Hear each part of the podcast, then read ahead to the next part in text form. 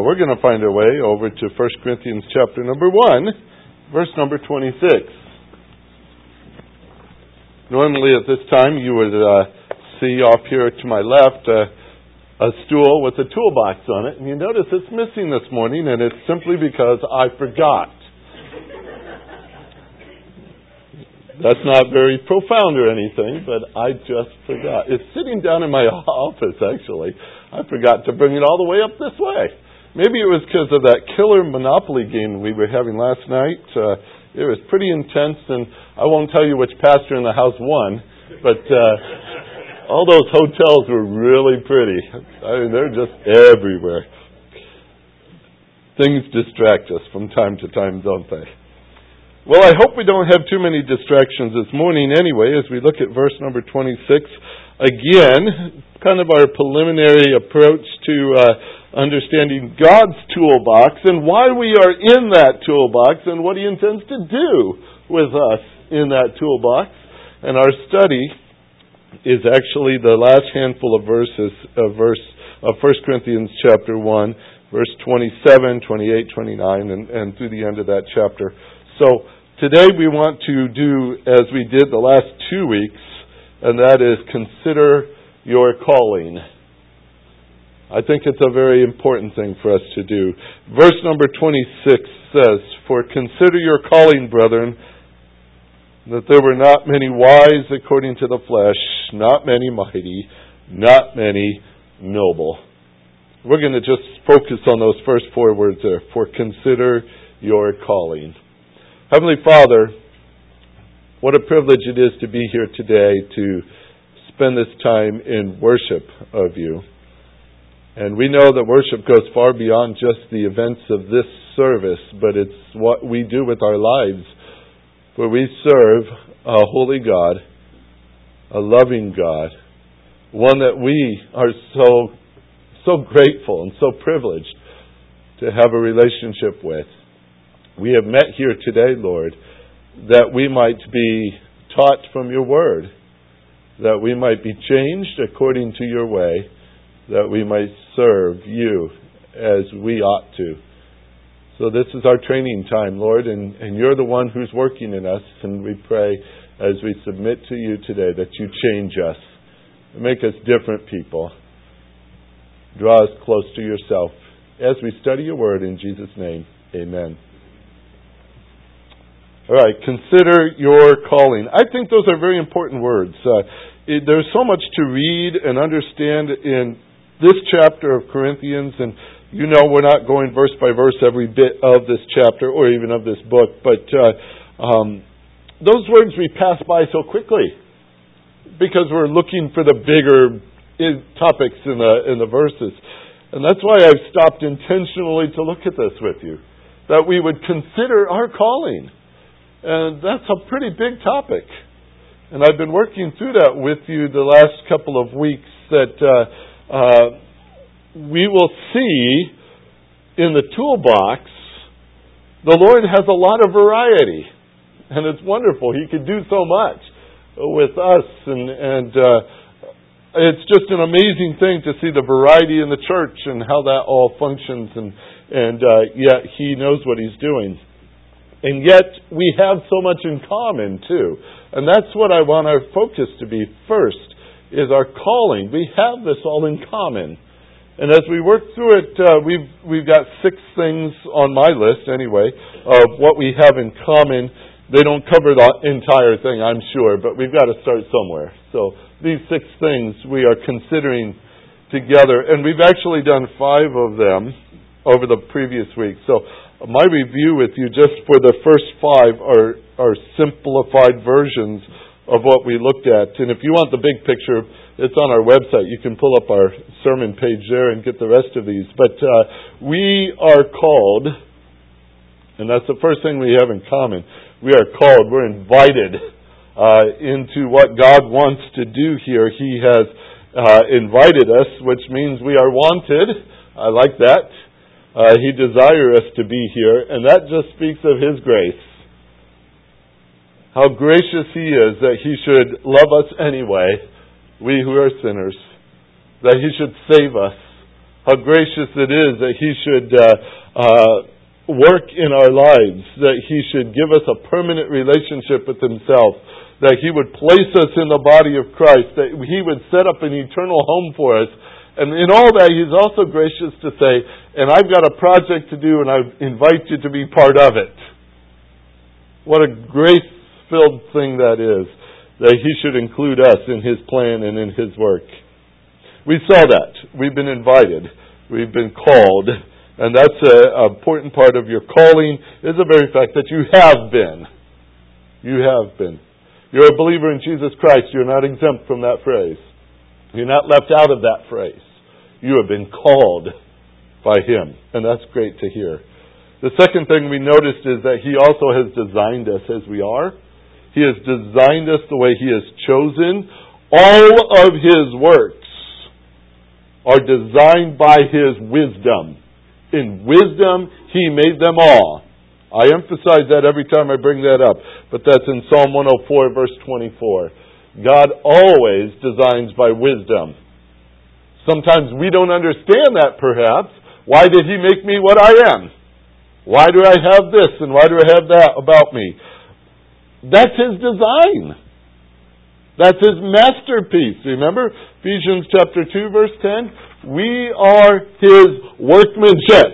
We are His masterpiece. We have been fabricated and fashioned and created in Christ Jesus.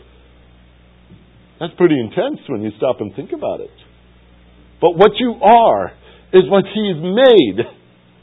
He's made.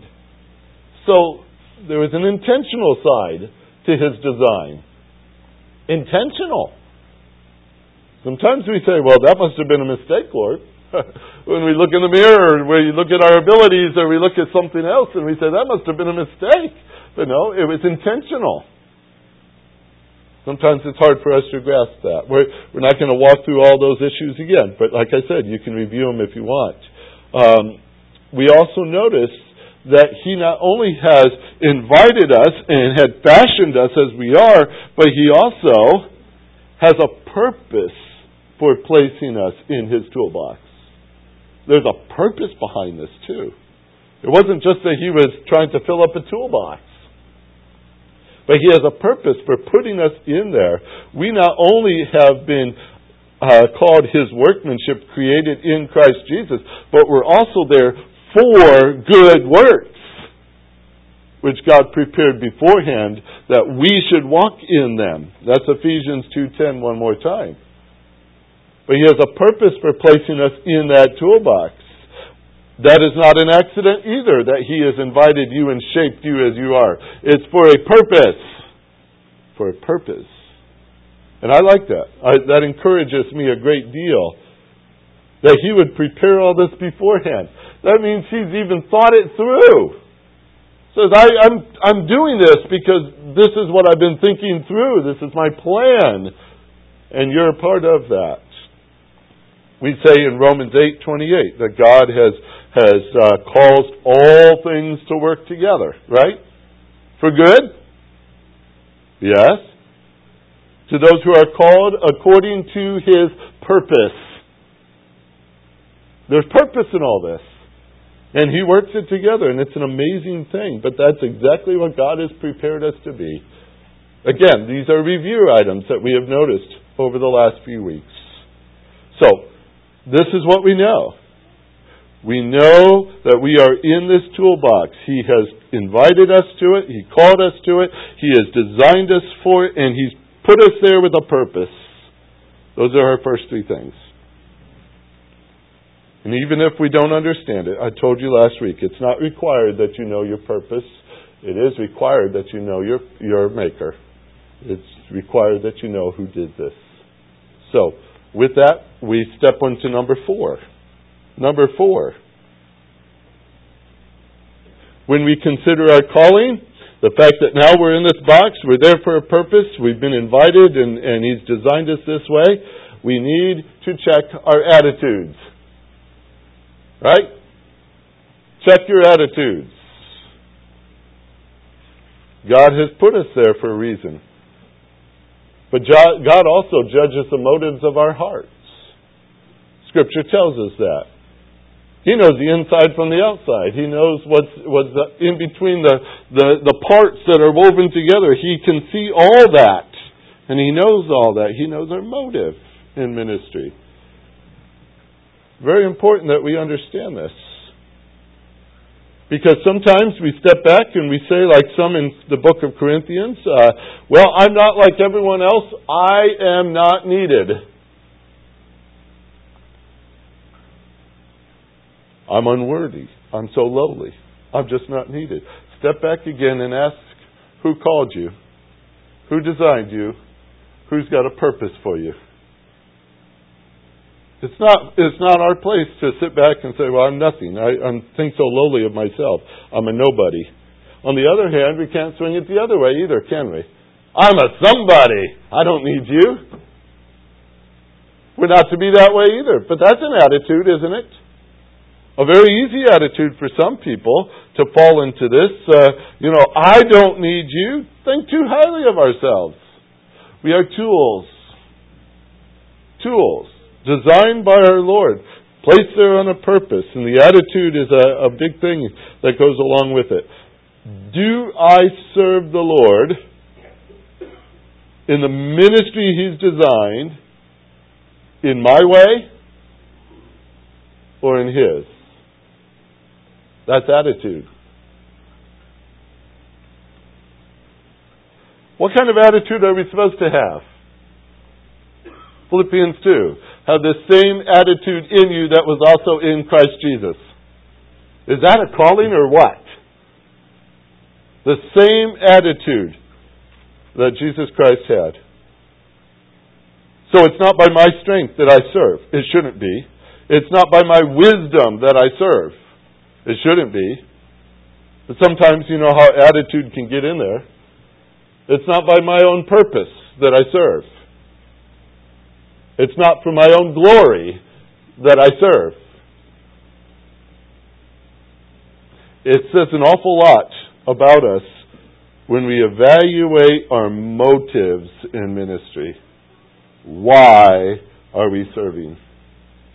I hope that we can all happily say that our motives are right. We're here because the Lord has called us to this. We're serving by His grace. We're serving by His strength. We're serving by His power, His wisdom, for His glory, to perform what He wants us to do. Wouldn't that be great if we could all say, that's what we are? Oh, how exciting it would be.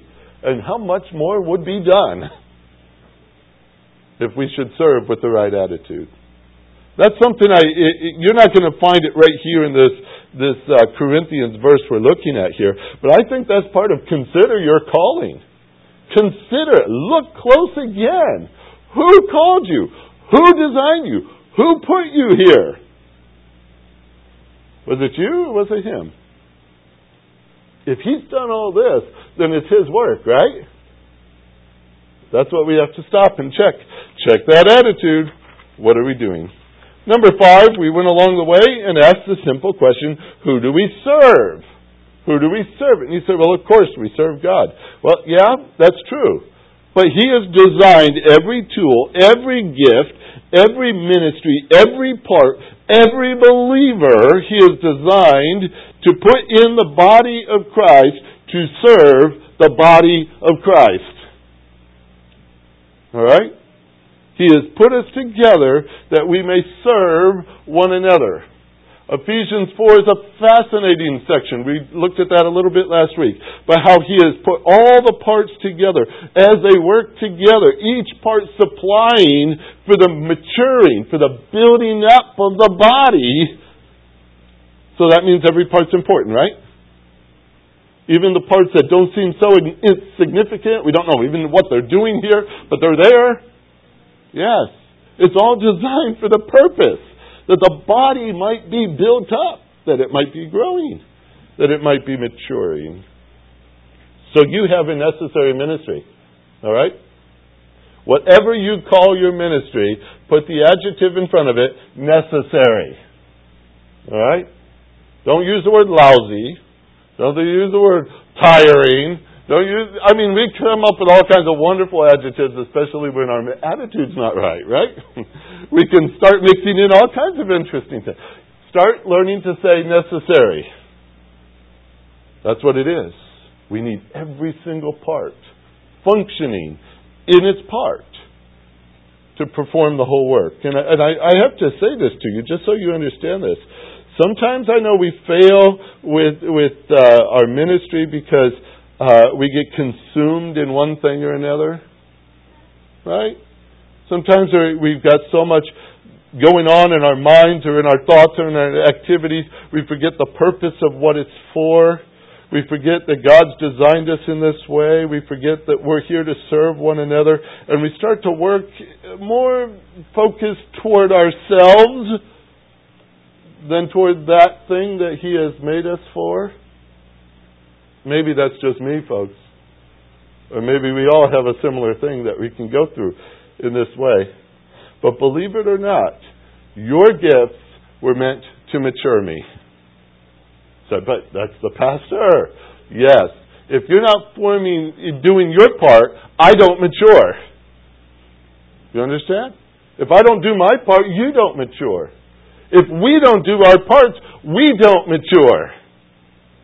So if you consider it that necessary, you got a lot of work to do on this pastor up here. Do your job. Fix the pastor. All right?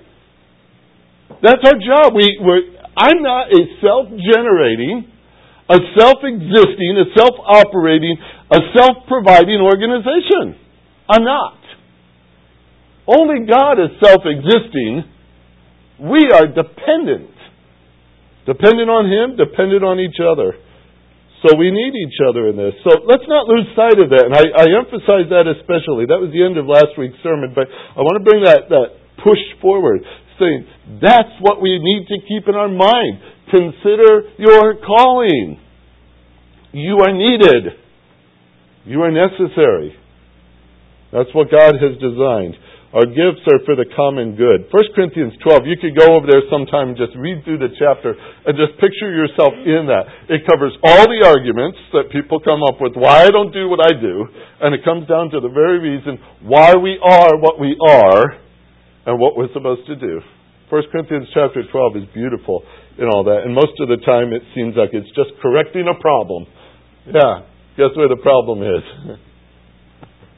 Look in the mirror sometime. That's where we are. So, this is what He's done. Our calling is for the sake of the church, not for ourselves. Our gifts are for others, not for ourselves. I wasn't called to minister to me. You weren't called to minister to you. We weren't placed in the toolbox for our own good. He chose us for the sake of the church. Consider your calling. All right. That's verse five. Any of those make you feel uncomfortable? You're going to love point six. Oh my. Okay. Seatbelts on. Here we go. Consider your calling. This is kind of a, a, a way I want to use this, but I'm going to show you something. When you consider your calling, number one, know that we've been chosen. Number two, know that we've been designed the way we are. Number three, know that we have a purpose. Number four, know that our attitudes need checked. Number five, know that we serve for the sake of the church. And number six, know that we are for the use of Christ. We are for the use of Christ.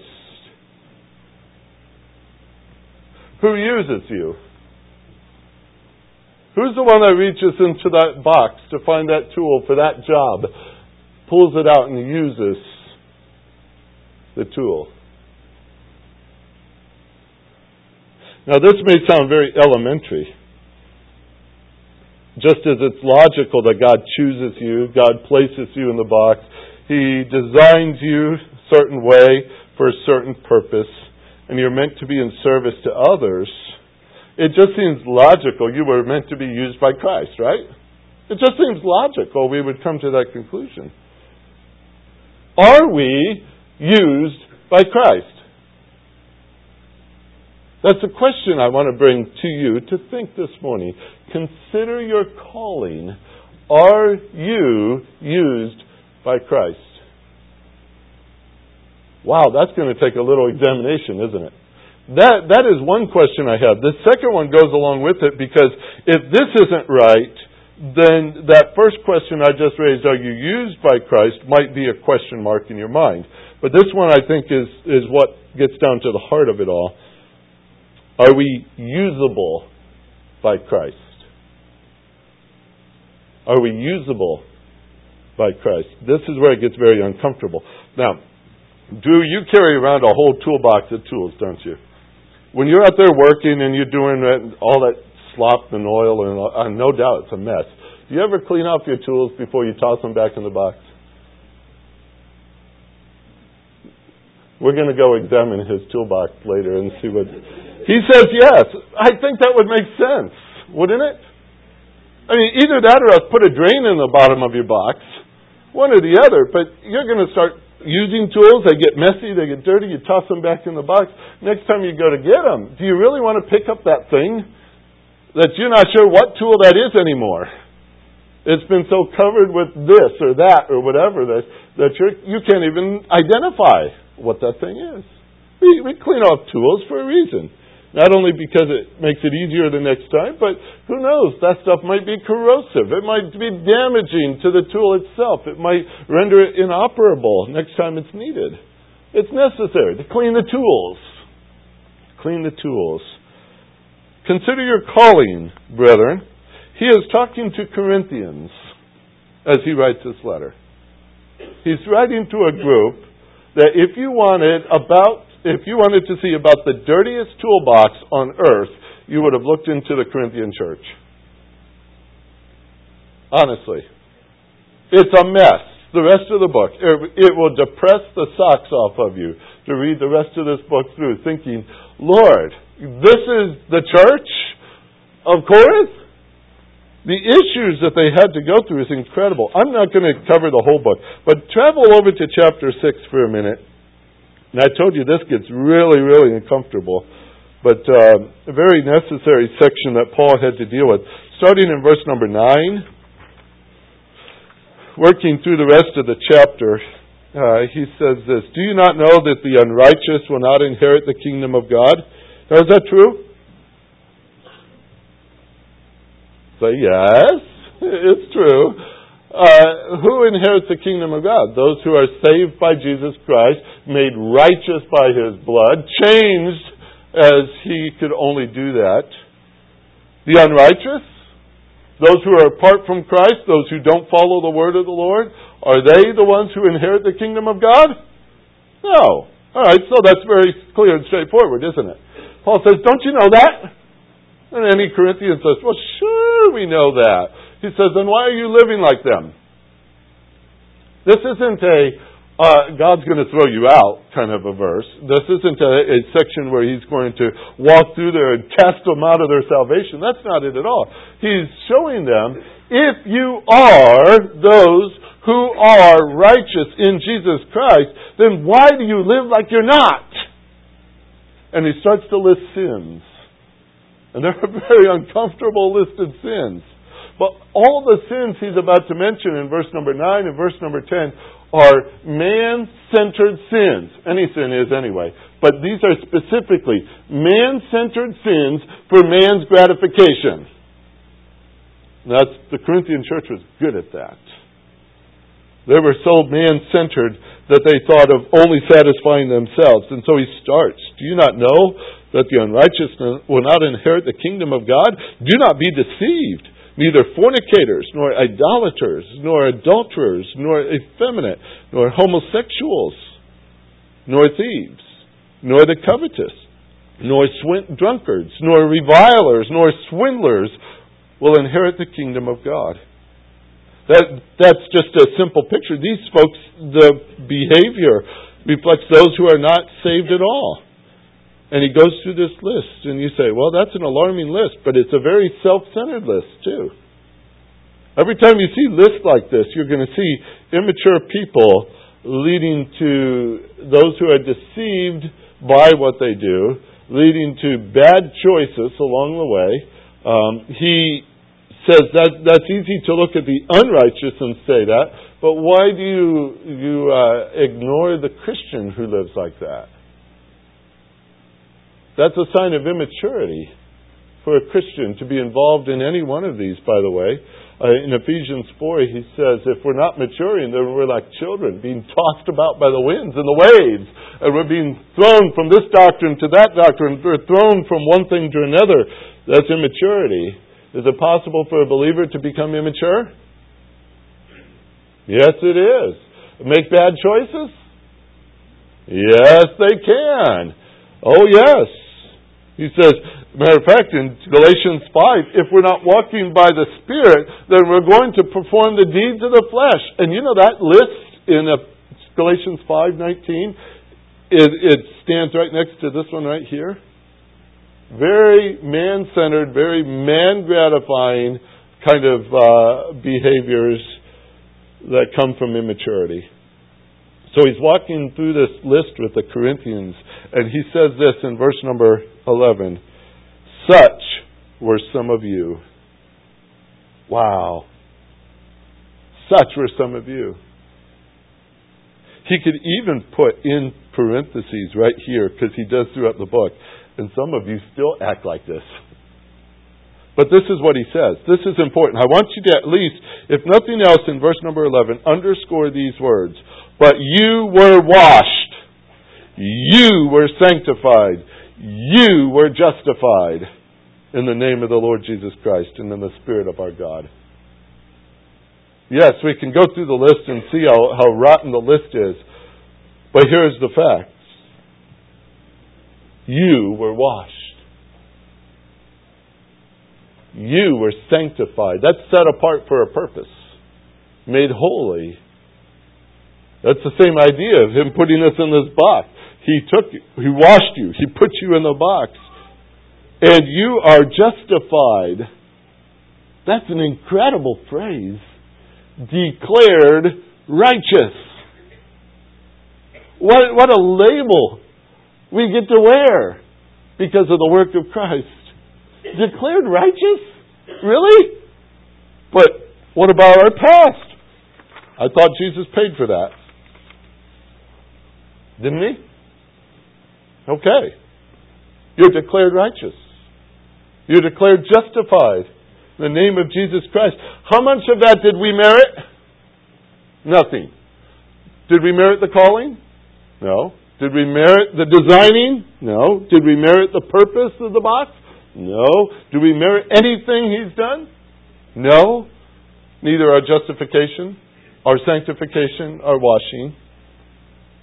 But now that you are washed, now that you are sanctified, now that you are justified, live like it. That's the whole push of chapter six. Live like it. Live like it. You know, there's hope for the unsaved. Every single one of these sins mentioned in here, he then said, but you were that way. That means God could change you, can't He? Even if you're carrying a problem right now that might have been in that list and you say, oh, Lord, it's too big, it's too big. Can He change you? Yes. Can He wash you? Yes. Can He set you apart for a purpose? Yes. Understand this. This is what God does, not what we do. That's why we got a wonderful gospel we share. God can regenerate a person. God can change a heart. God has changed us and put us in His plan. What a wonderful thing. He does this. And I'm not going to go through this whole chapter. But notice the way He ends it when He gets down to the end. Verse nineteen. Do you not know that your body is a temple of the Holy Spirit who is in you, whom you have from God, that you are not your own? Underscore that. You are not your own. You are not your own. You have been bought with a price. Therefore, glorify God in your body. You've been bought with a price. You can just stop right there. Think of the price tag that came with your soul. What was done that you might be bought? Was it not the crucifixion of our Savior? His own blood being shed for us, His agony, His pain, His death. We can start focusing right there on the cross and remember, that bought us. That ought to stop us in our tracks every single time we consider doing something self-gratifying, self-satisfying, self-focused. Remember what Jesus did for you. Remember what Jesus did for you. You've been bought with a price. We've been bought with a price. Now, with all that said, Paul's addressing the Corinthians this way, and he says, consider your calling. Can you see it now? What he's asking them to consider? It's all by God's power and strength and mercy and love that He's called us. Consider what He's done. And what kind of tool are you in the box? Useful? Useful? I want to show you one other passage here as we walk through this. Go to um, Timothy with me. No, go to First Peter. Let's go there instead. First Peter chapter one. Let me deal with this one first. First Peter chapter number one. Look at these words. We we don't see this too often, but uh, probably because we don't spend enough time in Peter. Chapter one, verse one and two. Peter's writing, he's Peter, an apostle of Jesus Christ, to those who reside as aliens or strangers, scattered throughout Pontus and Galatia and Cappadocia, Asia and Bithynia. Here it comes. Who are chosen, according to the foreknowledge of God the Father, by the sanctifying work of the Spirit, to obey Jesus Christ and be sprinkled with His blood. That's you and me, right? Chosen by God, sanctified by the Spirit, cleansed by Jesus Christ through His blood. That's what God has done. Now, what I think we need can be illustrated perhaps in something I, I've was thinking of yesterday. I, I've been enjoying working on my little flower garden out front in front of the parsonage there. And, and uh, roses are fun to work with, and all the other plants just going wild right now. Um, if I ever disappear, look inside the morning glory. All right? I might be uh, tied up inside there somewhere. Found a cat in there a couple weeks ago. Uh, so who knows what you might find in the morning glories. But I, I was working out in the front yard, and I noticed myself doing something because uh, in the process of trying to make it look nice, and just in case somebody should stop over, I want it to look nice, I'm going around clipping off the top of the weeds that stick up over the flowers. All right? I'm not pulling the weeds. I'm confessing, okay. I'm not pulling the weeds out. I'm not pulling the, you know, reaching down and yanking. I'm just clipping them off at the top. So when you come by, you see, wow, he really keeps this looking nice. Don't spread out the flowers and look underneath them. And I was thinking as I was doing that yesterday, just clipping off the top of the weeds and things, I was thinking, how often might our lives look just like that? That we go about with issues that, that really were not fit for use, right? We're, we're, let's be con- honest about this. We've gotten into things we shouldn't have been doing. We're, we're, we're doing things we should. And yet we know Sunday's coming up. I got to teach my Sunday school class and all that. And so we go and we lop off the top of the weed that everyone might see. But we haven't dealt with the issue, have we? What does the Lord see? Does He just work with the surface? What did He tell the Pharisees? You're nothing but whitewashed sepulchres, which means you look pretty on the outside as a tomb, but we know what's on the inside. And that that was kind of convicting when I was thinking that through, and I might just have to spend a little more time under the plants next time, pulling these weeds out, thinking, you know, if that's a picture of what we are, sometimes we just kind of gloss over the surface, service for Sunday looks and things of that nature. But you've been chosen. I've been chosen. We've been set apart by the Spirit. We've been sprinkled with the blood of Jesus Christ. Are we usable? Are we usable? This this kind of is a place where we need a daily check, don't we? Not just an occasional, you know, let's think this through. But this is what daily means. Uh, Second Timothy chapter two. Second Timothy chapter two. I think of all the parts in Scripture that can convict me to pieces, this one does it every time. Second Timothy two, verse nineteen. And on through uh, just a handful of verses, twenty-one will do. A couple weeks ago, we were able to jump on an airplane and fly down to Florida and see my dad, uh, Megan and Paul and I. And we were delayed at the airport for a little while, sitting inside the airplane. And the, the pilot was very upset. So much so, he actually came on the intercom and told us what had made him so mad. He said, the last person to use this plane had a broken part on it, and they chose not to record it in their book, and, and he's just ranting and raving and as he's starting up the motor. And I'm starting to get a little nervous about this. Number one, we've got a very angry pilot, and number two, there's something not right on this machine. Anyway, we flew with a lot of prayer, but uh, we, we flew and made it through. And I'm thinking, you know, if something's not right, does it ever get us to a place where we say, something must be done with this? Or do we just vent ourselves and just go on with the broken part? Here's what Timothy was told. Verse nineteen, nevertheless, the firm foundation of God stands, having this seal, the Lord knows who are His. And everyone who names the name of the Lord is to abstain from wickedness. Do you see it? Okay. Now, in a large house, there are not only gold and silver vessels, but also vessels of wood and of earthenware, and some to honor and some to dishonor. Therefore, if anyone cleanses himself from these things, not the vessels, but the wickedness that he mentioned in the paragraph, if anyone cleanses himself from these things, he will be a vessel of honor, sanctified, there it is again, useful to the master. Whoa. Prepared for every good work. Do you want to be useful to Him? That was my question. Do you want to be used by Him? Useful to Him? You know, I may be a, a gold tool, but I want to be a useful one. It does no good to be a gold tool and be dirty.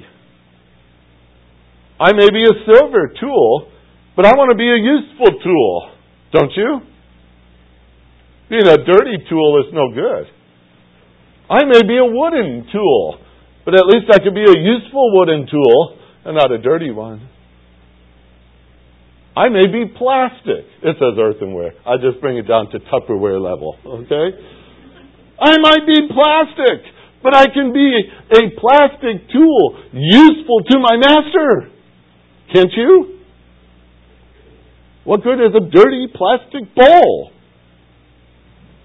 It needs cleaned before it's useful. The question is, am I useful? That's I've been put in a box. I've got a purpose and all that thing. But when He reaches down in there, is He going to find me useful? That's where my examination starts. How about you? Consider your calling. You've been chosen. Know that. You've been designed. Know that. You have a purpose. Know that. You have an attitude. Check that. You are here to serve the church. Know that. We are here to be used by Christ. Be that. Okay? Now, I've preached in front of a mirror the whole morning. Understand? Pastor's not here. Everyone else down here. This is convicting. This is what I want to be, though. And I trust it's what I want you to be. What you want to be as well. Heavenly Father, we set Your Word right next to our own lives. We measure ourselves by it today. Oh, Lord, we've found lacking. We're missing in many parts, perhaps, or we're not just up to the standard you've called us. You've said to be holy as you are holy. And, Lord, you know who we are. And you see what we do. You know what's in our hearts. And we could only fall on your mercy. And maybe that's exactly where we need to go. Thank you for loving us, even while we were yet sinners.